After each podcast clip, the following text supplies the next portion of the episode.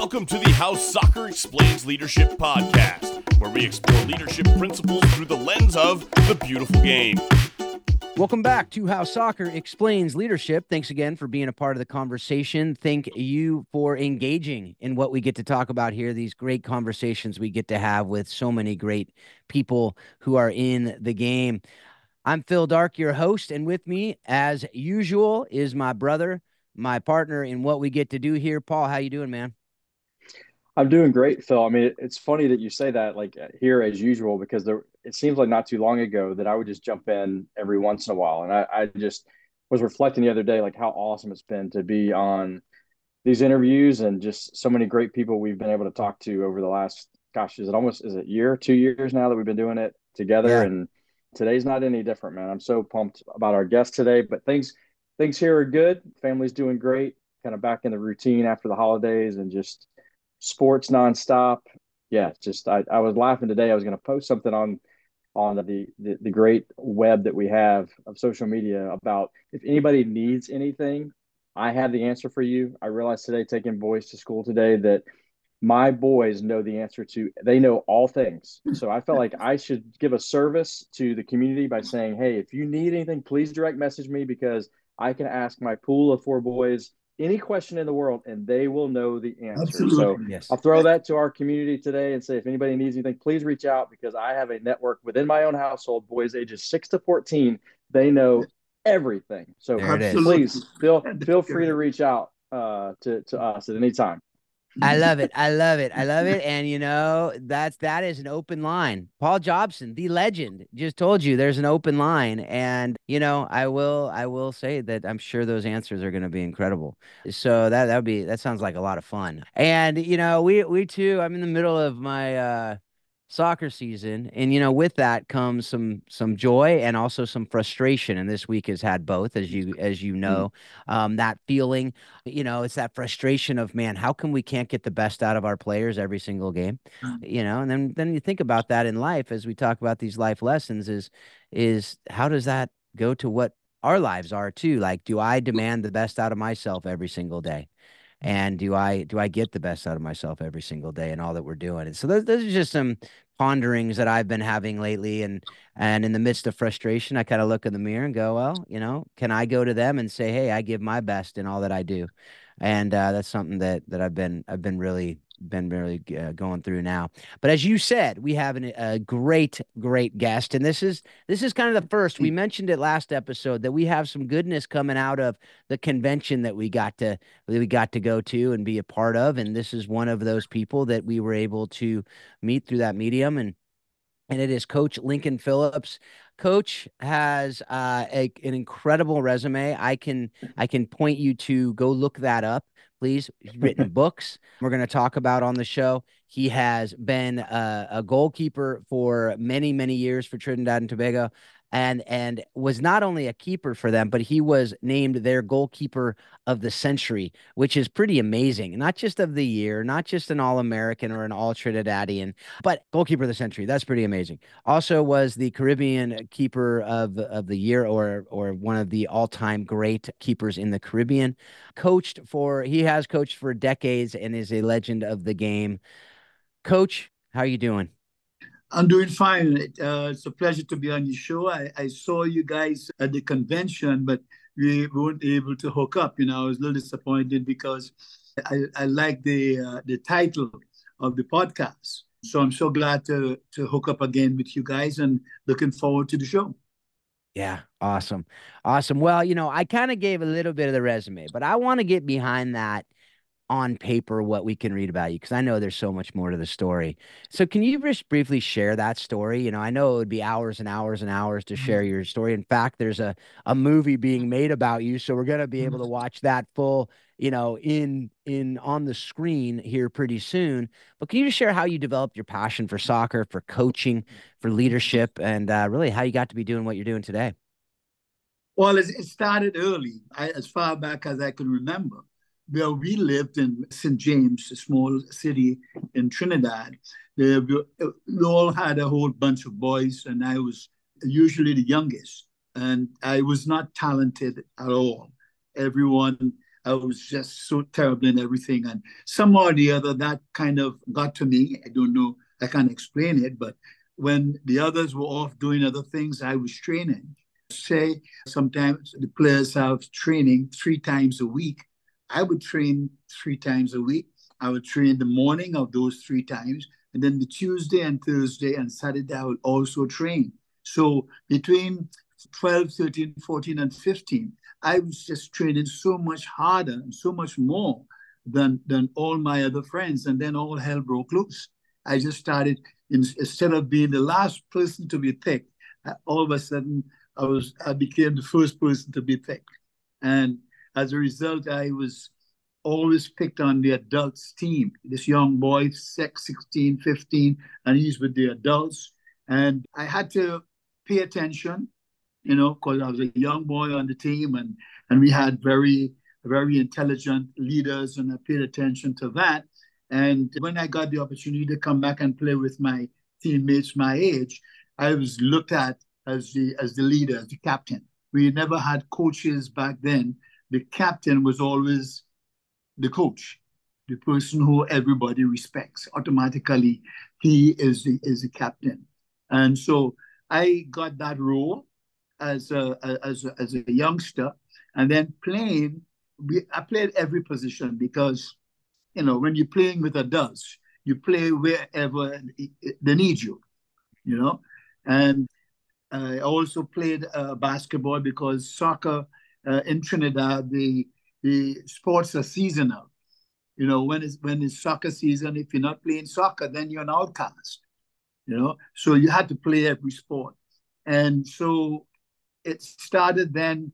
I became a goalkeeper, and uh, the goalkeeper naturally, naturally is a leader.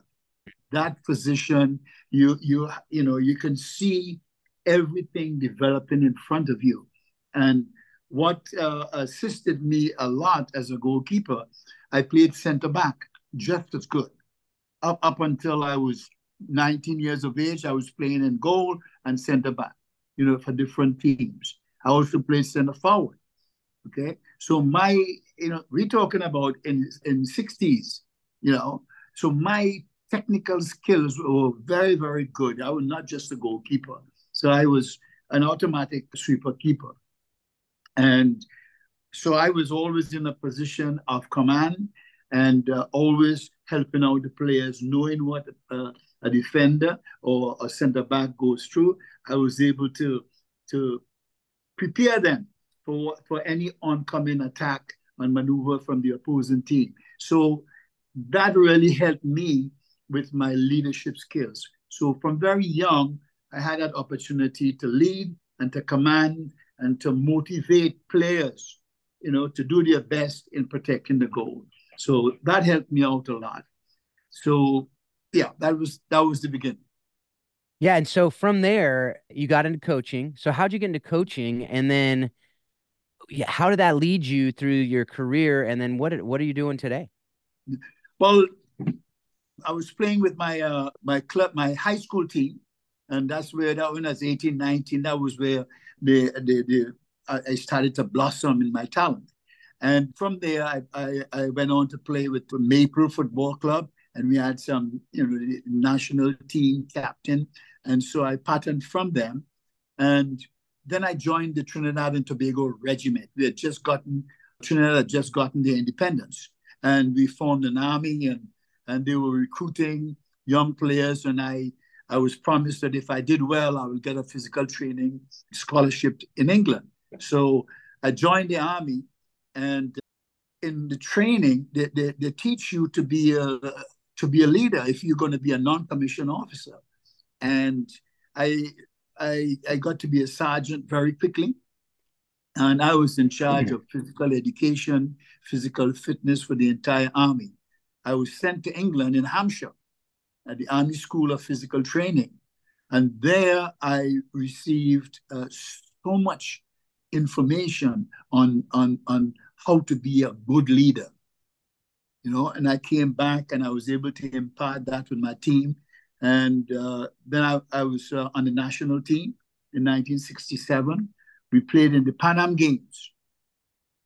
And you remember that is that's the year that you know, the North American Soccer League started in the United States. Mm-hmm. You know, and it's all by divine intervention here. You know, people doubt God, but there's a God. Okay. Yeah. At that time, we, we, we played in the Pan Am Games, and our division was Trinidad and Tobago, Colombia, Argentina, and Mexico. we had absolutely no chance, you know. Well, as it turned out, we beat Argentina. Wow. We beat we, we beat Colombia four to three after losing three nothing at halftime. You know, that was the worst first half I've ever had in my life, letting three bad goals, but afterwards everything was great. And make a long story short, we we ended up getting a bronze medal. Wow. And fortunately, the, the, folks in the North American Soccer League were, were scouting. Mm. And they thought my, that my goalkeeping was good enough to warrant a contract. So from from there, I went back home and they sent a scout to look at one of the games we played. And the scout, this is what he told me. He came in 10 minutes before the end of the game and I made two of the greatest saves I've ever made in my entire life. They were so great that I never made them again in life. and you, so you can imagine, you know, the, the, the Lord really prepared this. You know, he came in just in time, stood up behind the goal to see me make two fantastic saves. And when and this is what he's telling me. And when I made made those saves, he says, Baltimore Bays. So I got a, a, a walloping contract of $7,000 and talked to my wife about it. Uh, I always, you know, have to get the, the okay from her once she's okay. That's right. And then I'm good. I had two kids at the time. And so she said, you know, if anybody can do it, you can. And so with that, I was off to the United States to play professional in the North American Soccer League with the Baltimore Bays and Gordon Jago as my first professional coach. Wow. That's that's that's all. There's so there's so much in there, coach. And I, I man, we could dive in. Phil, this is one of those episodes that could be, you know, a series, right? An entire yes. season yes. talking to coach yes. coach here. But but coach, uh, you know, I, I love it. And yes, I, I, we, Phil and I are in total agreement. There is a God and he orchestrates things to, to, right. to, to honor him, to honor him and uses us in some really amazing ways and has done that with you, obviously, which is, I, I absolutely love that. And yes, you are, if I didn't already know you were a smart man, now I, I really believe it because, you know, you confirmed it is smart to check with your wife before you make any major oh, decisions. Right. So, yes. so we're all, all in agreement here. If we weren't before, uh, we're all unified in this, but coach through through all of these things and through your amazing career and all the things that God's allowed you to do and provided for you, what, would you say is your your your personal why? And maybe through your life, your your why has changed. But what would you say has been your why? What has been your life purpose, and and how do you feel like you're living that out? That's a good question. It's a good question. When when I was in the period where I was not a very good athlete, you know, I had one or two people. One of them, his name is Carlton Doe. The other one is Pa Aliong. And they they just took an interest in me, you know. And they just, you know, the things they said to me, they didn't correct me, okay? They, there was no criticism, only when I did things right. I didn't know it, I didn't understand it then, but I understand it now, okay? They never criticized me, okay? They always told me when I did something right, they, they commented on it. So that was a good feeling. They made me feel confident when I had no confidence. And then later on, I met other mentors who really did the same for me at, at, at a higher level. So I, I said to myself from very early, if I could do half as much as what Pa Aliong and and, and Carlton Doe and some of my mentors did, okay, if I can achieve half as much, then my life will not be in vain. And so I, I grew through there, okay, and I always had an opportunity whenever I had an opportunity to to help somebody develop or come out of a rut or whatever, I will always make sure that I go to that person. You know, so helping people become successful. And I was a successful, very successful athlete. And now my job is to help other people become successful. And that I think is significant. Yeah, that that's that's amazing. I think that speaks really well to a lot of people that listen to to to our our podcast and, and they're you know either young coaches or veteran coaches and i think we hear you know over and over again just that the the impact that we can make as coaches mm-hmm. not even when it comes to the x's and o's of the game right but but how are we impacting and i, I love what you said about you know your mentors and people that that spoke into you and really hit the positive right because when we when we do something wrong we usually know it right? Yes, so we don't really need yes. somebody to remind us that we've done exactly. something wrong. And I'm, but I'm guilty of doing it as a coach and as a parent for sure. But I love that that that's what was spoken into you, and that you've been able to pass that on. And I just would love for our our audience if they get a moment, hey, rewind that, and listen to that again because I think that's really impactful and how we how we lead and how we how we influence those that are around us day in and day out. Definitely. Yeah. Yeah, you know, and and so can you just remind us where you have coached and how long you've been coaching because i think that goes into a lot of the next things we're going to be talk about mm-hmm. um, that it's not you didn't just coach for a couple years and just dabble in it so mm-hmm. can you just give your coaching background real quick for for our audience yeah well and um it started way back in in the 60s you know I, I was always the captain of my team and so on but where i uh, became the the coach as such uh, was in the Trinidad and Tobago Regiment. I was about 20, 21, and I became the, the captain. So obviously all coaching and, and so on fell on my on my shoulders. So I stayed there in the, in the Trinidad and Tobago Regiment for six years. And uh, the first year, you know, it was was an introductory year, and uh, after that, for, for, five years straight, we we won all the all the awards, all the championships. We had some of the best players, and then moving from there, I, I got that contract with the with the, the Baltimore Bays in 1968, and in 1968 they had the North American Soccer League, and then there was a semi-professional league called the American Soccer League.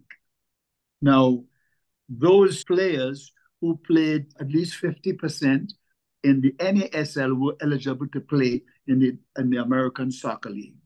Now, the American Soccer League had some very outstanding players.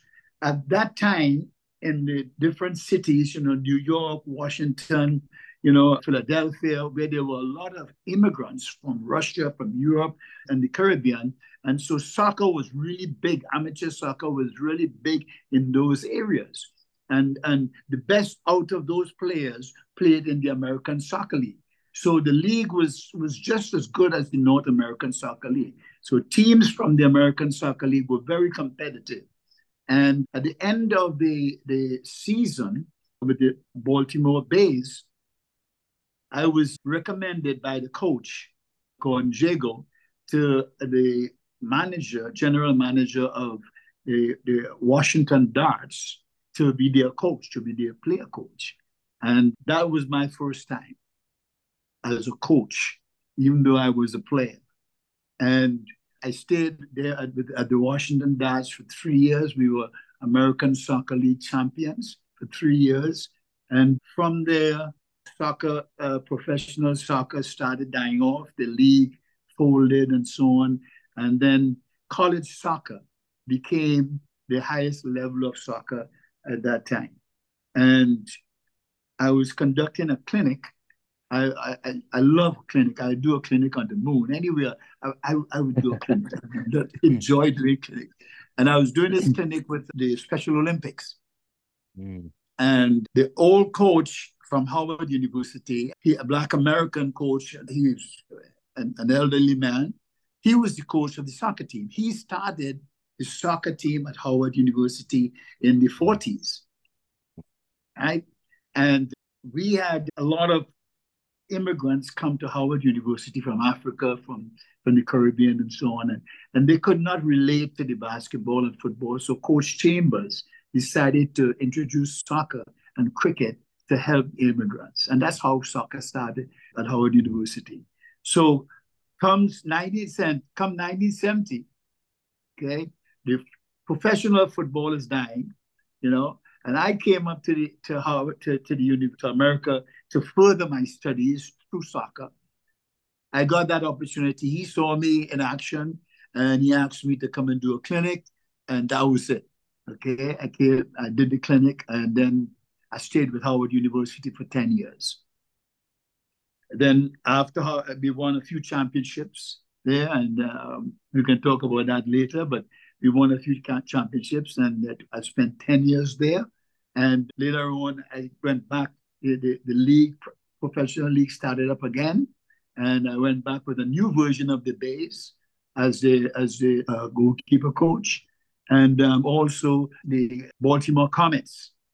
You know, I was not a coach there, but, you know, I, I did a lot of coaching duties there. Yeah. Yeah. yeah. Yeah. You coach coaches, right? Yes. That's your mentor, your mentor, which is which is awesome. And I, I love what you said there. And I don't miss that, folks, where you said, I started my coaching career as a captain. There's so many captains out there who just think that it means going to midfield and doing the coin toss. But mm-hmm. being a captain, as you say, the best teams, they say bad teams, no one leads. Good teams, coaches lead. The best team, players lead. And I think that that is so true.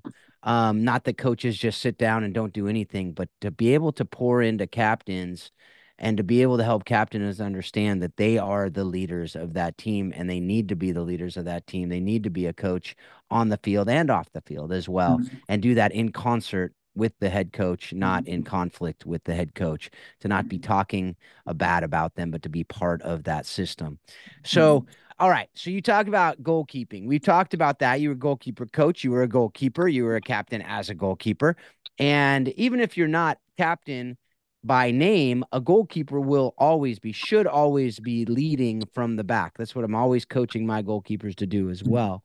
So you wrote this book goalkeeping, the last line of defense, the first line of attack. All right. What mm. what's your vision for that book? Why why did you write it and what do you hope people will do with more excellence after reading it? Well, I wrote that book as the first book I wrote and I mean from scratch. And I can tell you, I will never do that again in my life. It's the hardest thing I've ever done. You know, when you write something, when you have something in your mind and you write it down, when you read what is written, it's mm-hmm. not what mm-hmm. you want to say.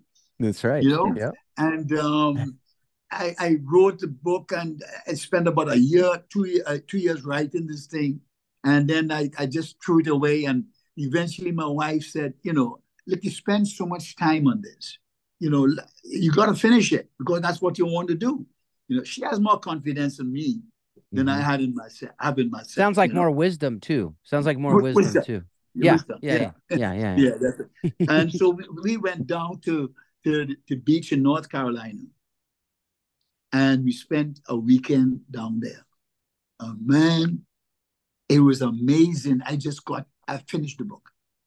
Hmm. Okay, and the whole idea of the book is to is based on my experience.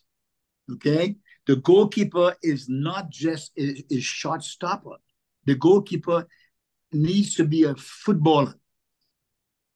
You know, he needs to be able to play just as well as the players and you know, players uh, out on the field. And we, we we have so many so many coaches and so many young goalkeepers. That's all. That's all they play. You know, mm-hmm. the play and goal, and when the ball is at their feet, you know, is they're not as good, as comfortable with that. And now that this sweeper keeper is is is is vogue now, you know, a lot of uh, goalkeepers uh, sometimes take too many risks. And they're playing out, in my estimation, they're playing too far out, you know. But uh, now the, the modern goalkeeper is to be uh, a football player. And that's one of the reasons why I, I wrote the book. Another reason is to is to get the technical side of goalkeeping down okay? Especially catching the ball, okay? too many goalkeepers I've seen, even on the professional level, they, they, they parry this ball, parry it back into play. And when you coach outfield players, you explain to them how important that first touch is. That first touch must be able to give you that opportunity to do whatever you want with the ball on the second touch. Mm-hmm. Right? I call it the sophisticated first touch. And goalkeeping is the same. Okay? We must try to catch the ball as often as we can. There are times when it's not uh, advisable to catch it, then we can parry and punch the ball sideways. But too many goalkeepers put the ball back in the play. And I focus a lot on the technical aspect of the game. And and also the, the coming off the line, 1v1, that's my specialty. I that's my specialty.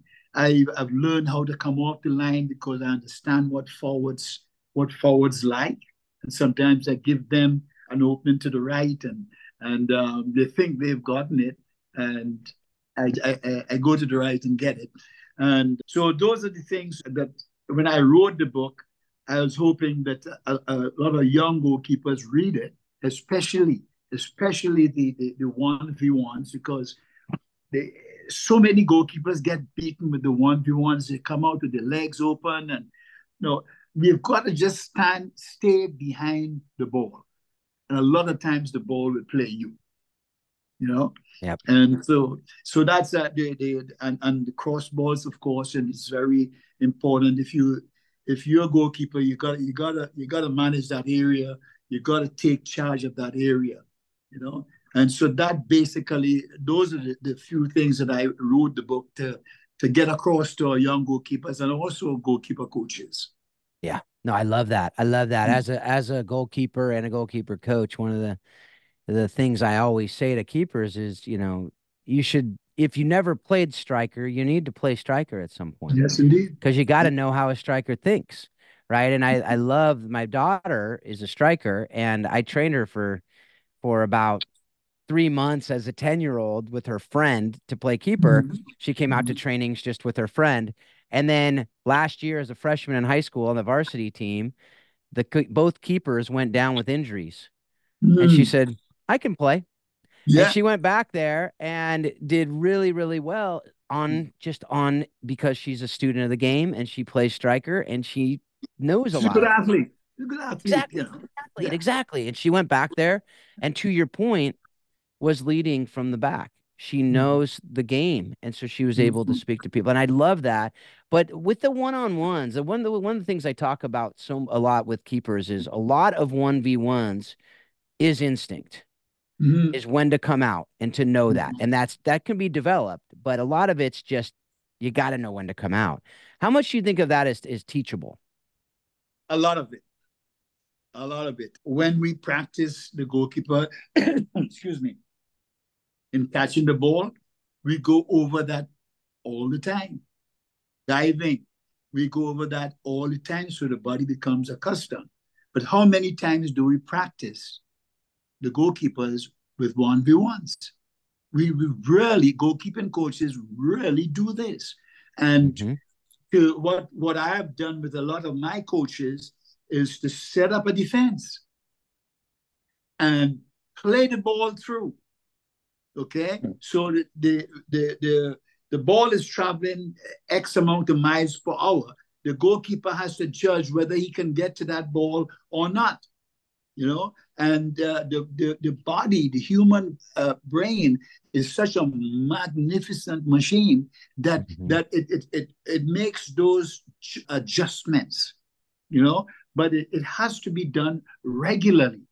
At half line, you have four defenders there. You knock a few balls through, you know, and the goalkeeper will come out and get it. Sometimes you knock one 50 50 or 60 40 in his favor. And the goalkeeper will get an opportunity to judge when speed of the ball, the distance the play is coming at, all of those. The brain will take care of that but it has to be done on a regular basis. So it is it is teachable, very very yeah. much so. Yeah.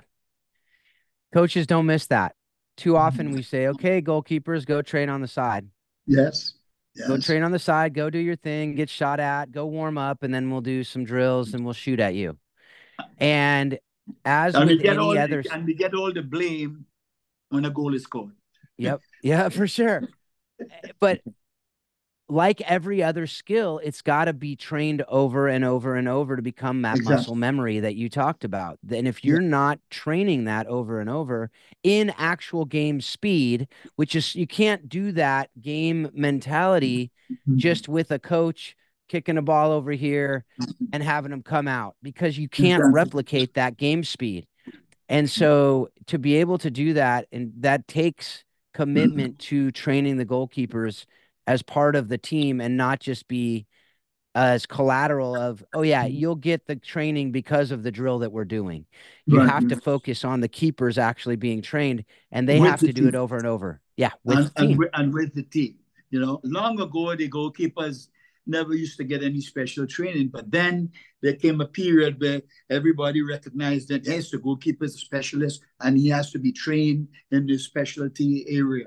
And they took the goalkeeper off in a corner and and they would work him to death for the whole full practice Mhm. session. And, and only when you want to do shooting practice, you know, target practice, he comes in. But Yep. now it's, it's it's changing. Okay the goalkeeper, eh, eh, of course, he needs to do his individual training. We could do that before the session or maybe after the session. But once he starts training with the team, as often as possible, he should be involved in a game-like situation uh, as, as a goalkeeper. We should not miss that that training session to, to, to get him acquainted in situations that are similar to the game. Yep. All right. So now we have a couple age old debates I'm going to ask you. All right. So go corner kicks, defenders on the post or no defenders on the post? I would live and die with a defender on the first post and a defender on the last post. I no one has really convinced me. You know, I'm not saying I'm I'm the best coach in the world or or I'm I'm right, you know, but no one has yet convinced me that playing without uh, playing with no players on on the post is a good idea. Okay, people have told me you have numerical superiority. You have more more defenders than than, than attacking players. I, to me that don't make sense because I've seen one player jump over three players and head the ball and score. You know, so that that doesn't work for me at all. I think, and I think uh, American goalkeeping coaches should start questioning things because we are not that we are not beginners in the game anymore. I have seen some goalkeeping training and on internet, and I mean, it's absolutely fantastic. We have outstanding goalkeeping coaches, and but we must not take verbatim what happens in Europe. Okay, we have to ask ourselves: Does this make sense? Mhm.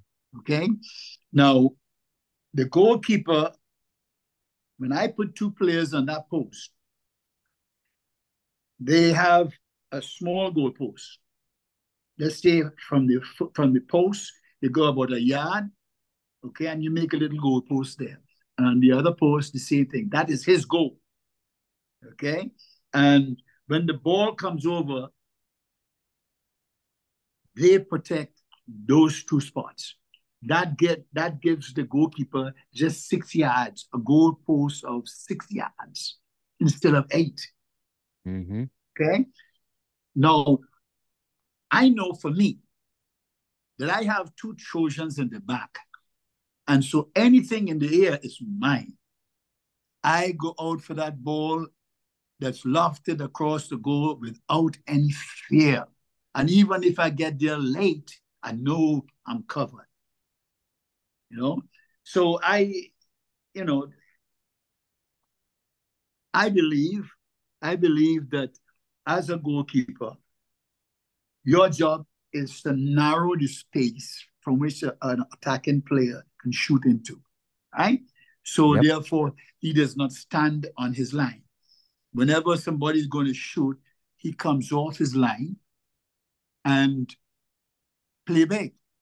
Okay? He reduces the space.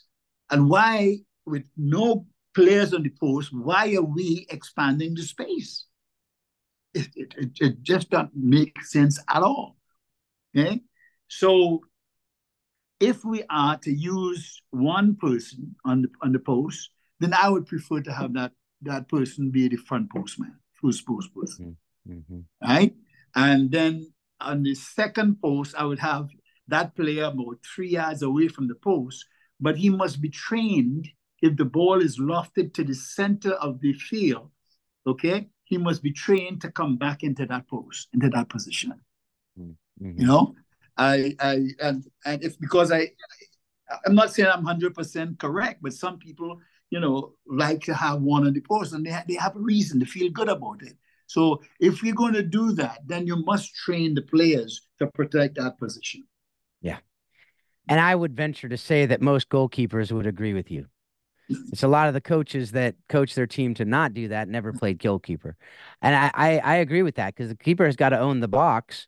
Yes. And the keeper can own the box a lot easier if he can go, he or she can go out punch the ball away, catch the ball, and have have confidence exactly. that there are people behind me.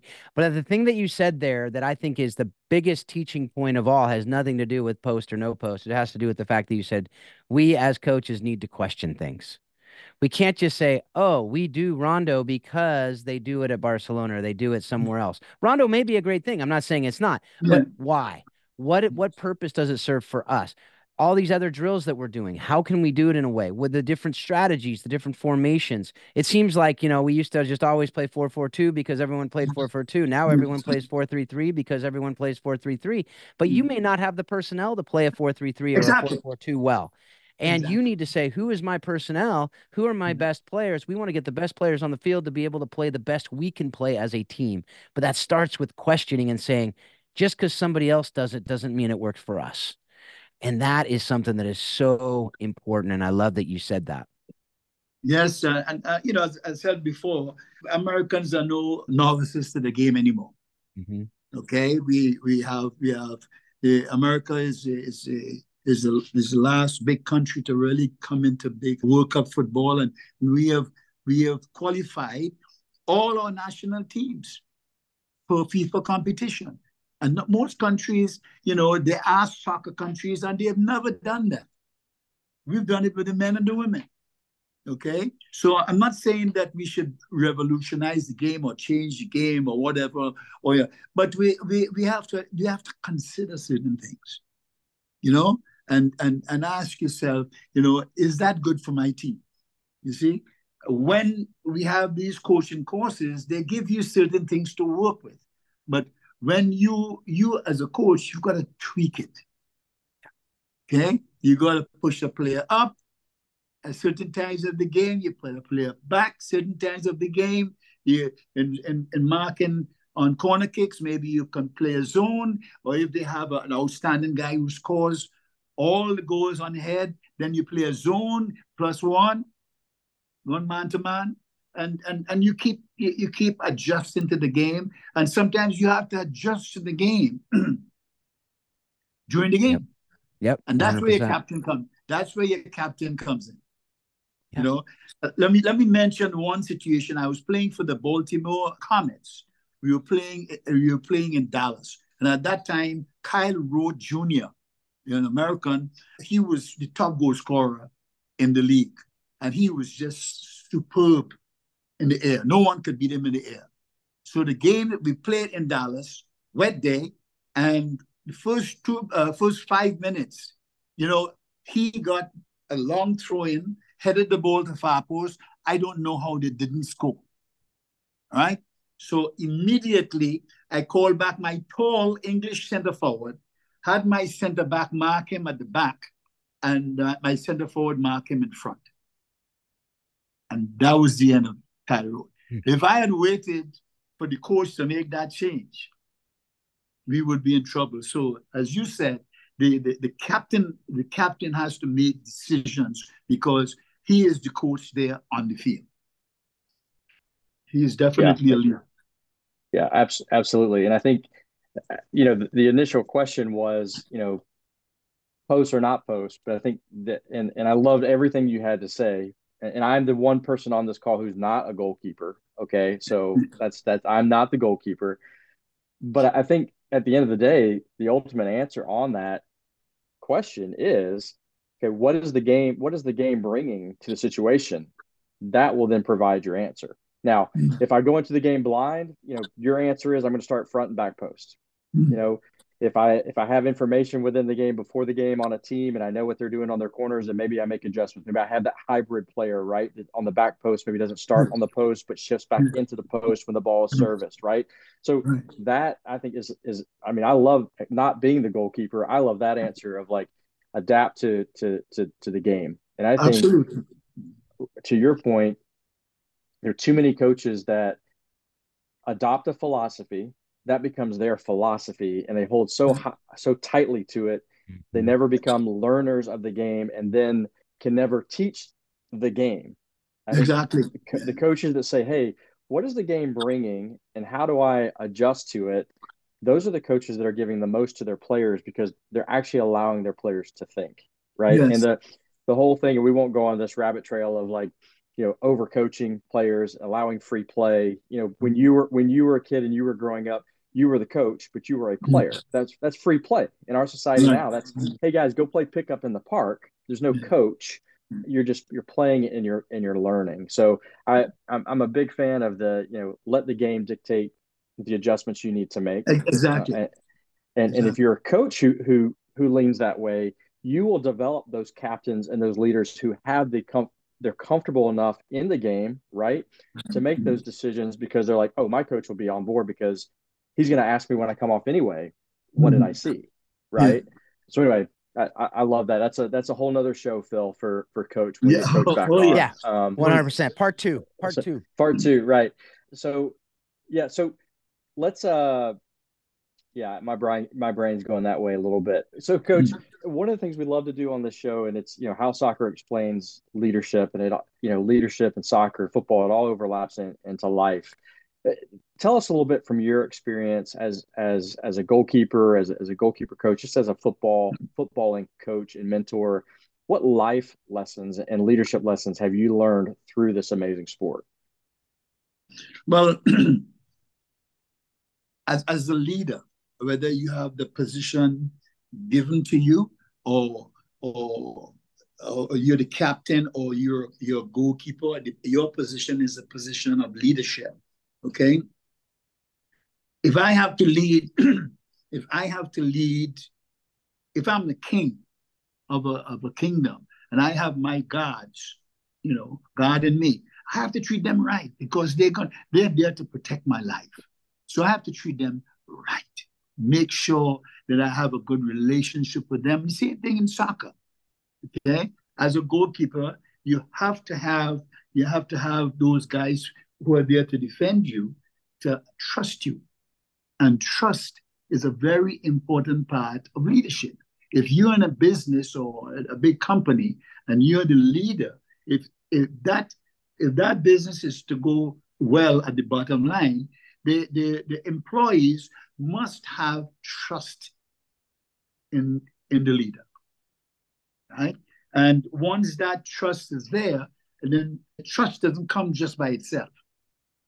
Okay, there are a lot of things that come that comes that, that comes with it, and and helps you to develop the ability to to, to trust a person in front of you. Things like uh, relationships.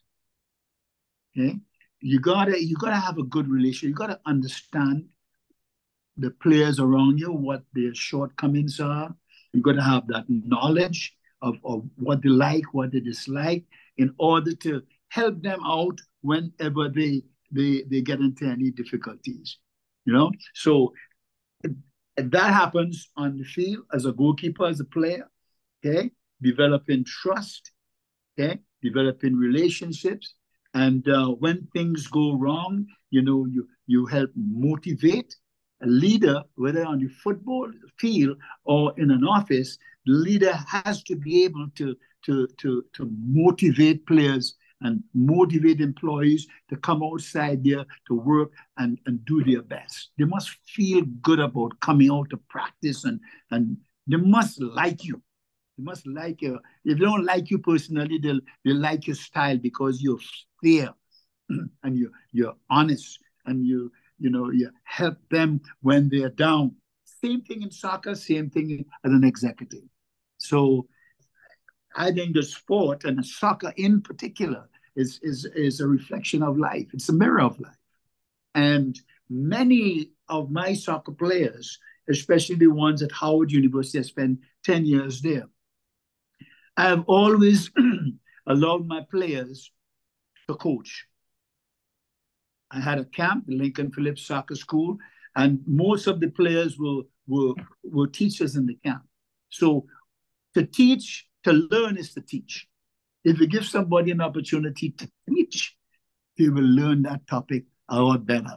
So when they came back to me, okay, they were they were open to open to to, to learning because they, they got to know the, the, the, topic what they were teaching very well. So I think I think sport and soccer in particular is, is a reflection of, of, of life and, and, and leadership yeah, 100% agree with that. It's funny you mentioned that about allowing players to coach. I found as we were doing camps through our through our career and allowing players to to coach, how much more understanding they had yes. of the game just yeah. by teaching and, mm-hmm. and giving you know giving to to others and and, mm-hmm. and and selfishly and this isn't the reason that you do it but they also tend to understand a little bit more your role as the as the coach uh, exactly. tend to have a little bit more respect. We, we, yes. we would have we would have things in our spring season where we allow our girls to take a session. Hey, you guys plan the session, put it together, lead the session, mm-hmm. and it never failed at the beginning. Like, yeah, yeah, no problem, we got this, coach.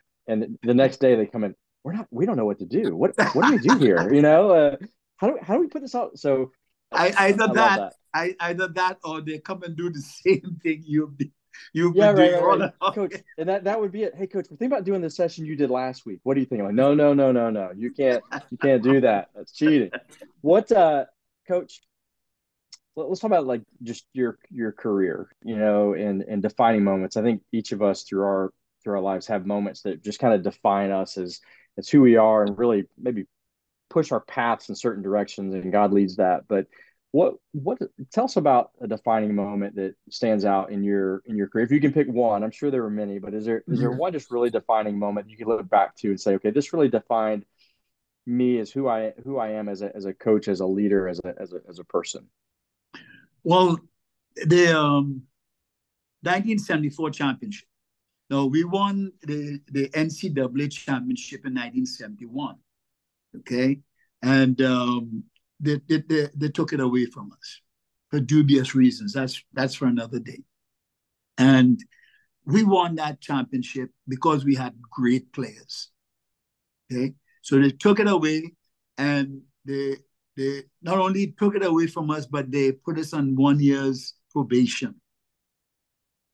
That to me was was absolutely unnecessary. So the 1974 was the season that we came back and we, we were eligible to play uh, um, NCAA championship. And I remember vividly going to Nigeria and getting some of the six of the best Nigerian soccer player, young soccer players. Outside, those are soccer, those type of players are the ones who go go to Europe now because at that time the, the Europe was did not open the doors to uh, African and Caribbean nations. That season, Paul, was a season of redemption. We lived for that season. It was unfair, and we had a slogan: "Truth crushed the earth shall rise again." I was, I didn't come up with it. I was looking at the football team, the American football team practice. One day I, I was on the fence and a young doctor who was a good supporter of the soccer team came and he said, Coach, you know, you you you look like you're in a, in a pensive mood. I said, Yeah, man, I'm trying to look for a slogan to to rally the team, you know. He said, I, I, tell, I, I tell you what, truth crushed the shall rise again. I said, Oh my God. That is it. You know? And I went inside, wrote that down, and that was the slogan that carried us through the season. Okay. Now we played, we played well, beat up everybody, and then got to the finals.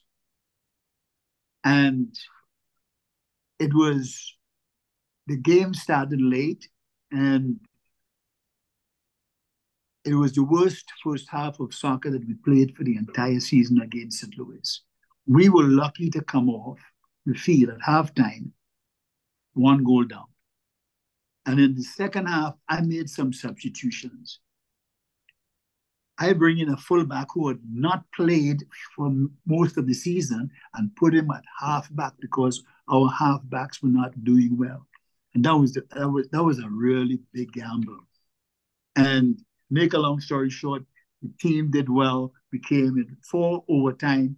We triumphed. We won the national championship, and that was a that was a feeling of I, I can't explain exactly how it felt, but it was a weird feeling.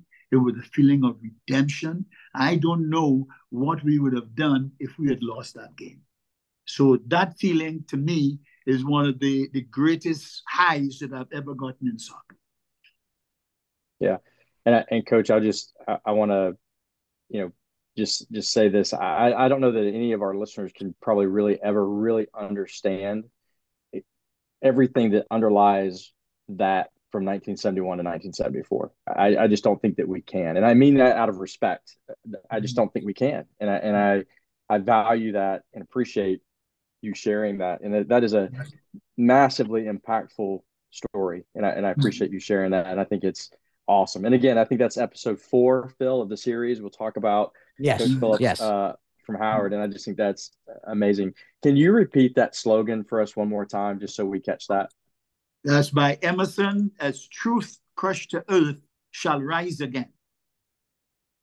Love it. I love it love too. It.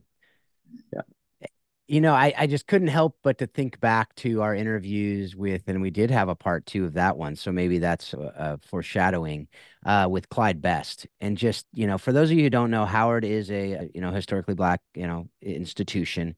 And that time was a was a tough time. And and I know Clyde playing over you know in England during that time and then coming to the NASL and playing here and just hearing through the, a lot of the things that he had to go through and mm-hmm. and how he dealt with them and dealt with them with class and dealt with them in character and to build character. But no one wants to go through those things. No one had you know and I and did not even get into details to know that there are things that are warring against us at different times and the life lesson out of it is you know what mm-hmm. can you do what is the controllable that you have is to do your mm-hmm. best to keep going hard to keep doing it to keep going after it and that's that i love that story love that story mm. all right so coach you know you have i read in an article that you wrote i believe you wrote it or someone wrote about you but you you had said you've described being a coach as an awesome responsibility because a coach is a quote mentor, friend, disciplinarian, taskmaster, therapist, and confidant who shapes and influences the lives of others. Too many people just focus on one of those things or a couple of those things and miss the rest of them. Um, why is it so important to be all those things, first of all? And secondly, who is that coach other than yourself?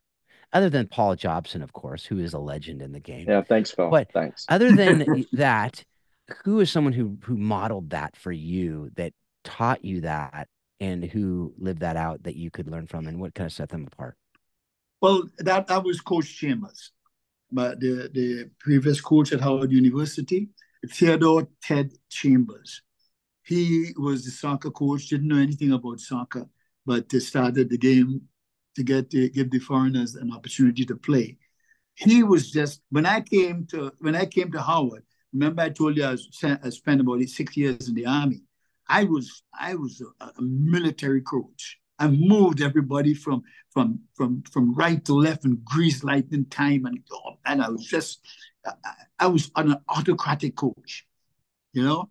And when I came to to to Howard University, I had very intelligent players. You see, and and and sometimes I sometimes I was too harsh on them. And then he was able to nonverbal, nonverbal signs. You could see when when I said something, I, it, it didn't please him. He just he would look down and he'd look at me and he'd he'd give a little smile and so on. So I, I got to I got to, to read him very well, and as a result, you know, he smoothed the edges for me, and I became a, a less of an autocratic coach, and I became more democratic, and I, I, I slid from autocratic to democratic, backward and forward, based on the teams that we had at the time. But on, apart from that, some of the players, you know, uh, uh, you know, one of them was it was in med school, and before he went to med school, he was married and had about three kids, three or four kids. He's living in an abandoned home. He got to find out,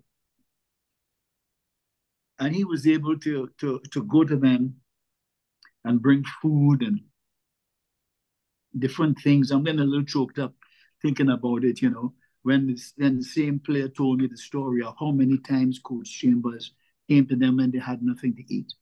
They don't know where anything was coming. from. He had that human touch. You see, humanity is the greatest human value you could ever find. If you are a, a very a good coach and you are blessed with humanity, you're going to be one of the best.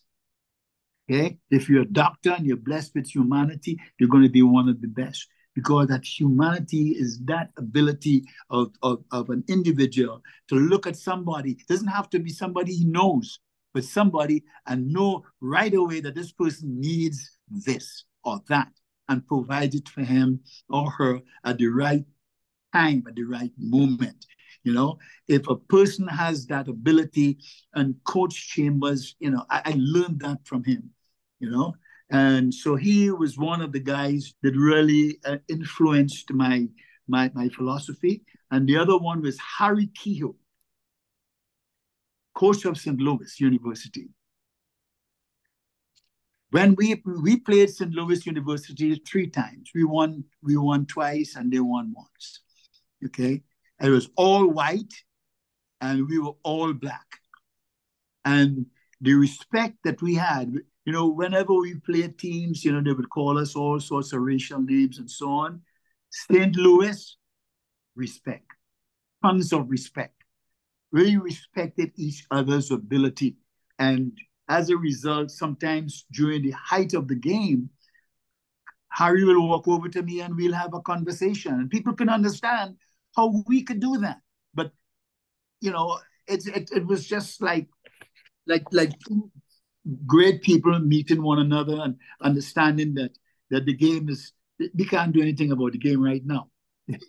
the game is up to the players, you know.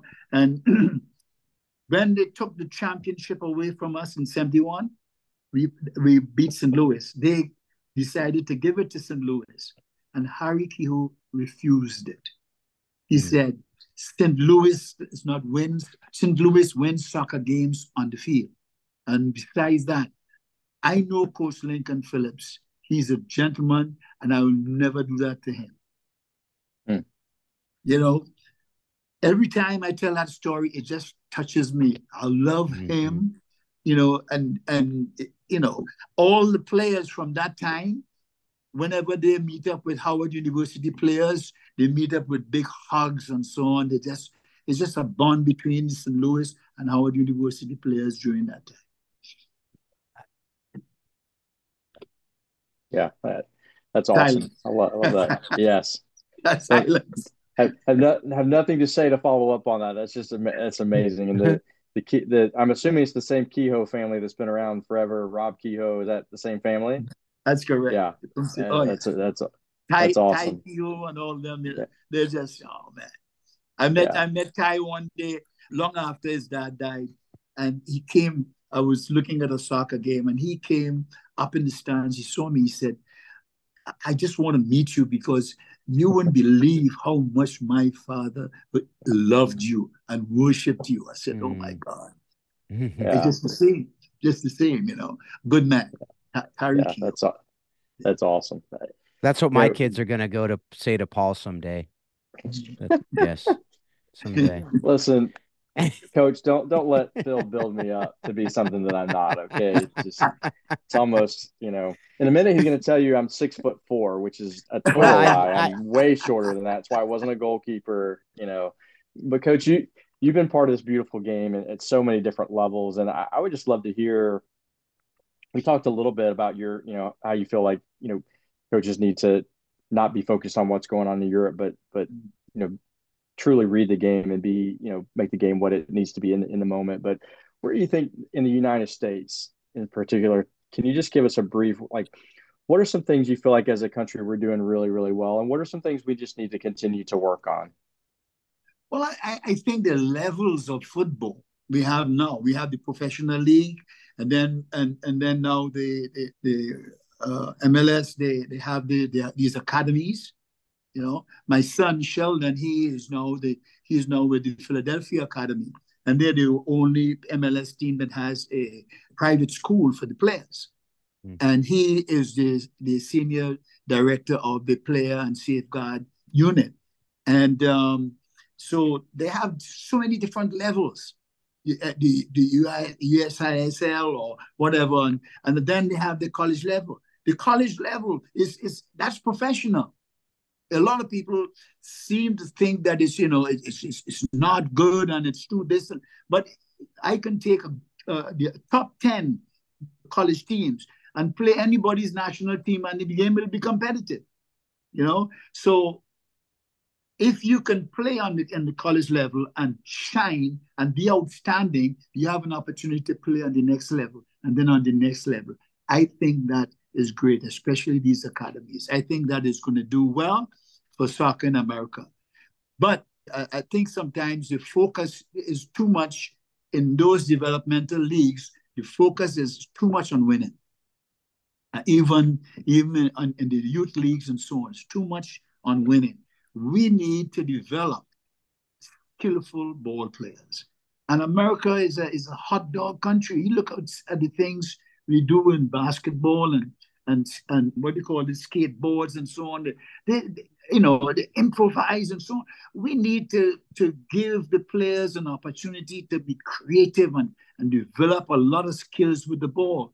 When that happens on the youth level, then we're in business mm-hmm. with business. Is then is going to come. They're going to they can be competitive after you get that solid foundation, technical foundation. Then we can now apply it into a, a competitive situation. I think, uh, uh, uh, as you said earlier on, that we shouldn't focus on what's happening in, in Europe. Yeah, we should focus. You know, take the good things, you know, and and, and tweak them a bit. You know, don't yeah. because that's where the best soccer is being played right now, and wherever the best soccer is played right now, you got to key in to what's going on there. But then you uh, then take the things that is uh, that are good for you and and Americanize it, Americanize it. That's so good. And I, eh, we talk about that a lot on this show is the need for creativity in the mm-hmm. game. And so much of that creativity comes from free play, which we don't have. Everything's structured now. And totally agree with that. I just think of my son who watches a lot of the, you know, watches a lot of European football because we watch the, mm-hmm. you know, you watch the best so you can you can learn from that and you can model yes. a lot of that. Mm-hmm. But, you know, I was I was reading a book recently talking about you know Xavi and Iniesta in the midfield of that those great Barcelona teams and how they moved the ball around and they did it they did it a lot of times on that tiki taka football. But the guy said the thing that they had that most people never had was one of the best, if not the best, playmakers the world has ever known in mm-hmm. Messi to finish off those movement of the ball. If they don't have him, are they as great as they were? Mm-hmm. probably as far as ball handlers, but as far as would everybody have known them? Maybe not. I don't. Who knows? You know, to go mm-hmm. to American football, Tom Brady, great quarterback, but would he have been if he wasn't on those great Patriot teams? We will never know. But you mm-hmm. got to realize that just because something works for these guys in that midfield may not work for somebody else. And so we as players need to say, what can I take from that to learn in my game and include that in my game? And then go out to the park and try it and yes. try stuff that you're going to do that's going to create something else that you might create. And, you mm-hmm. know, the Cruyff didn't come just because, you know, somebody taught Johan Cruyff how to do this thing. No, he went out and played somewhere and did something, and he probably wasn't the first one to do it. He was probably just the first one to be seen doing it in a thing. And these are that's something that we lack so much. And I totally agree that I love that that you have have brought that up as well because it is important. It's something that I talk about that all the time is the game has becomes too structured and it's just boring. Yes. Yes. It's yes. boring for the players who are creative too. They're like, I just want to be creative and I'm stifled. And we're Mm-hmm. stifling those creatives in our game. It's not even that we're not encouraging creativity, we're stifling creativity. Mm-hmm. And we talk about those studies where I don't know if you're familiar with the study, but they asked a group of kindergartners how many uses are there for a paperclip. And they came up with like five to 10,000 uses of a paperclip. Mm-hmm. And they were, a mm-hmm. lot of them are just crazy, inventive, imaginative things, but they came mm-hmm. up with five, 10,000. You know how many the a, a group of high school seniors from that same area came up with? How many uses for a paperclip they came up with? about two. Five. Five uses for a paperclip. Yes. That's a, such a huge, great analogy of what we've done in our game. yes. Is we've taken mm-hmm. that creativity out of it. Let's let's let our kids play like five year olds. So mm-hmm. anyway, couple of last questions we have for all of our guests. The first is, and you talked about your beautiful bride and your kids, and you have grandkids, I know. But how have you used the lessons you've learned directly from the game of soccer in your marriage of nearly 60 years and your parenting of four sons? Well, you, you, you, you have to listen. See, listening is is is one of the greatest skills for any leader. Whether whether you're, you're a leader as a parent, uh, uh, a spouse, or whatever, you you've got to listen. And the, the person doesn't have to be as smart as you are, or the person could be a younger child.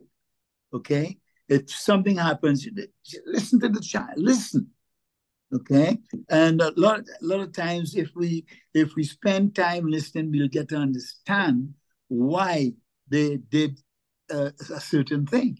And and you you let them understand that you understand why they did it. You know? And and and but that doesn't say it's right. That's not the right thing. But the mere idea that you tell them that you understand what they did it, it kind of opens the ears and opens all the receivers to now listen to you because you are his ally. You're his friend because you understand. And rather than just, just criticizing the child for doing something wrong and, or the player for doing something wrong, understand why you did it. And then give them the answer. And I think that has, has, has really helped me out a lot. Okay as as a parent because uh, I had four boys, and you know you know what that is. You know, it's a lot of uh, different personalities and so on, and and and sometimes one personality clashes with the other, and you have to sit down and show them how it's best to work things out and so on. And as a coach, that helped me out a lot in dealing with my my uh, my my life as a, as a husband and, and and as a father. Yeah.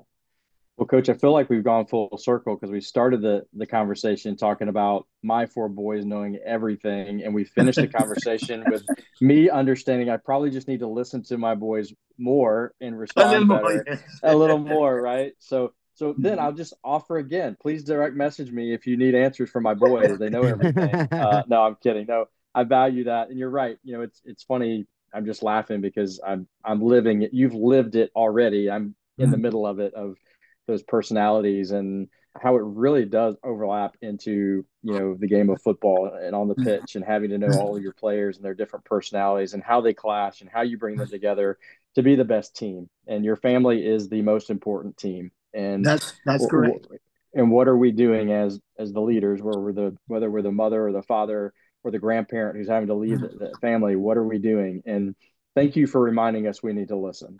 Yeah, you know yeah. they gave open our open our ears. And you're right eh, that leads to everything else functioning correctly. Uh, that's so correct that's correct. thanks for that reminder. And as we we transition to to the the last question we ask everybody coach share with us what have you watched read or listened to that's most impacting most impacted your thinking on how soccer explains uh, life and leadership? Well, decision making, choices. Okay, a, a, a, soccer player has a million and one choices to make when he gets that when the, when he gets when the ball comes at him. First of all, he has to make a choice and a decision to go into a position to receive the ball. The ball comes to him, you know, chest high. He has to make a decision to chest the ball and chest it to the right or to the left based on the where the opponent is positioned.